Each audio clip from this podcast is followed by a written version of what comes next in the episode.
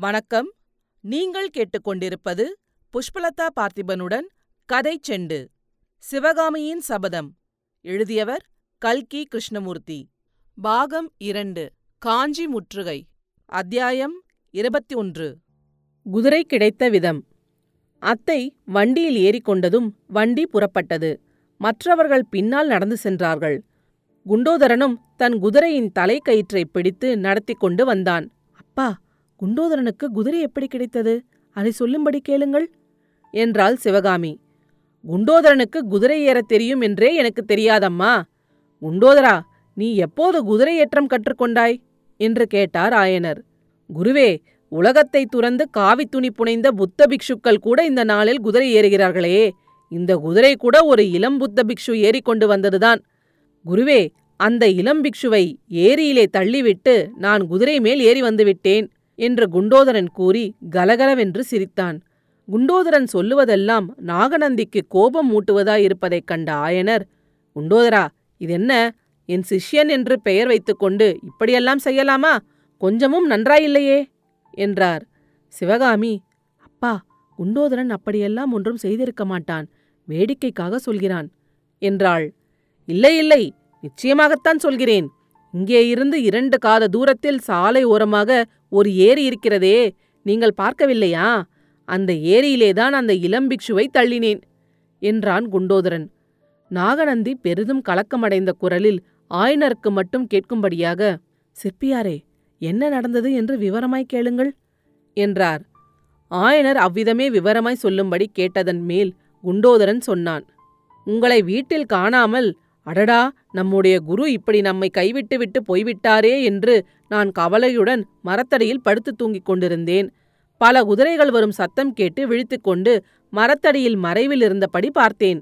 வந்தவர்கள் அனைவரும் அவசரமாய் திரும்பி போய் விட்டார்கள் அடடா இவ்வளவு குதிரைகளில் நமக்கு ஒரு குதிரை கிடைத்தால் நமது குருவை போய் பிடித்து விடலாமே?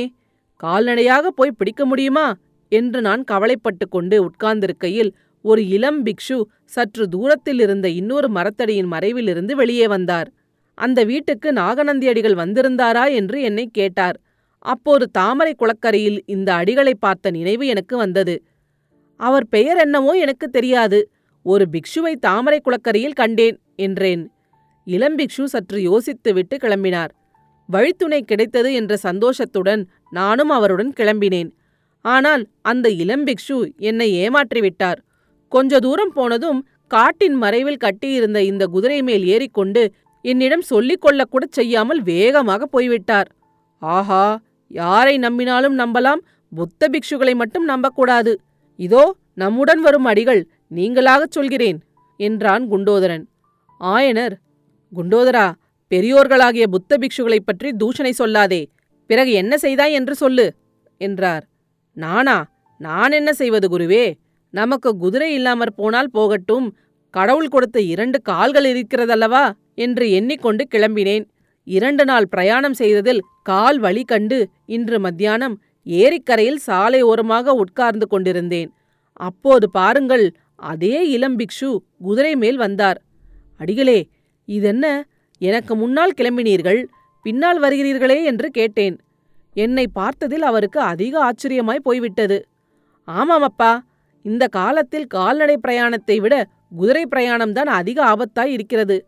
பல்லவ ராஜாங்கம்தான் தரித்திரம் படுத்த ராஜாங்கமாய் இருக்கிறதே. எங்கேயாவது குதிரையைக் கண்டால் யுத்தத்துக்கு வேண்டுமென்று கைப்பற்றிக் கொள்கிறார்களாமே. அதற்காக பயந்து பயந்து வரவேண்டியதாய் இருந்தது என்றார். அப்புறம் பிக்ஷு குதிரை மேலும் நான் கால்நடையாகவும் கொஞ்ச தூரம் வந்தோம். அப்போது பிக்ஷு அடிக்கடி தாகமாயிருக்கிறது தாகமாயிருக்கிறது என்று சொல்லிக் கொண்டே வந்தார். அவர் மேல் எனக்கு மிகவும் பரிதாபம் உண்டாகிவிட்டது. அடிகளே இந்த திவ்யமான ஏரியில் தண்ணீர் குடித்து தாகம் தணித்துக் கொள்ளுங்களேன் என்று சொல்லி அவரை குதிரை மேலிருந்து ஒரு தள்ளு தள்ளினேன். பிக்ஷு ஏரியில் விழுந்தார். அடடா என்ன ஆனந்தமாக அவர் ஏரி தண்ணீர் குடித்தார் தெரியுமா? இதை கேட்ட சிவகாமியினால் சிரிக்காமல் இருக்க முடியவில்லை. ஆயனர் அம்மா இதென்ன அசந்தர்ப்பமான சிரிப்பு?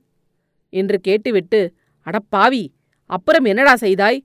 என்று குண்டோதரனை பார்த்து கேட்டார். குருவே புத்த பிக்ஷுவுக்கு தண்ணீர் கொடுத்து தாகத்தை தணிப்பது பாவமா? என்றான் குண்டோதரன். அப்புறம் என்ன செய்தாய்? சொல்! என்று ஆயனர் மிகவும் கடுமையான குரலில் கேட்டார். என்ன செய்தேனா?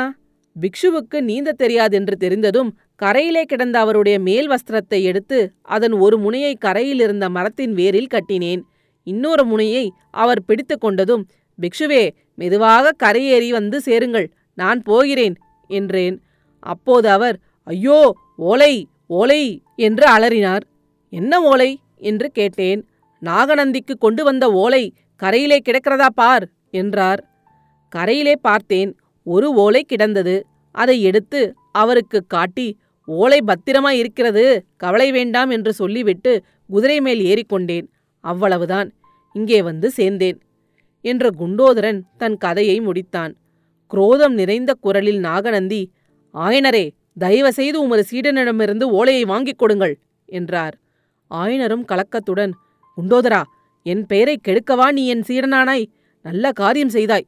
போகட்டும் இவர்தான் நாகநந்தியடிகள். அந்த ஓலையை கொண்டு வந்திருக்கிறாயா? இப்படி கொடு என்றார்.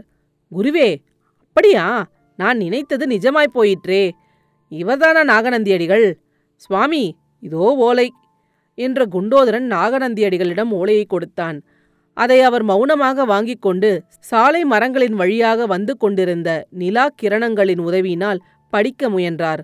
ஆனால் படிக்க முடியவில்லை என்று தெரிந்தது.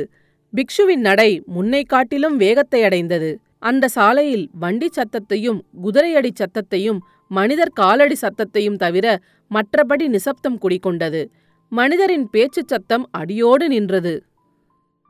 அடுத்த அத்தியாயத்தில் விரைவில் சந்திப்போம்.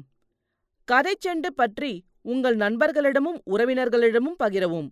உங்கள் கருத்துக்களை கமெண்ட்டுகளில் பதிவிடுங்கள். உங்கள் கருத்துக்களை கேட்க ஆவலுடன் காத்துக் கொண்டிருக்கின்றேன்.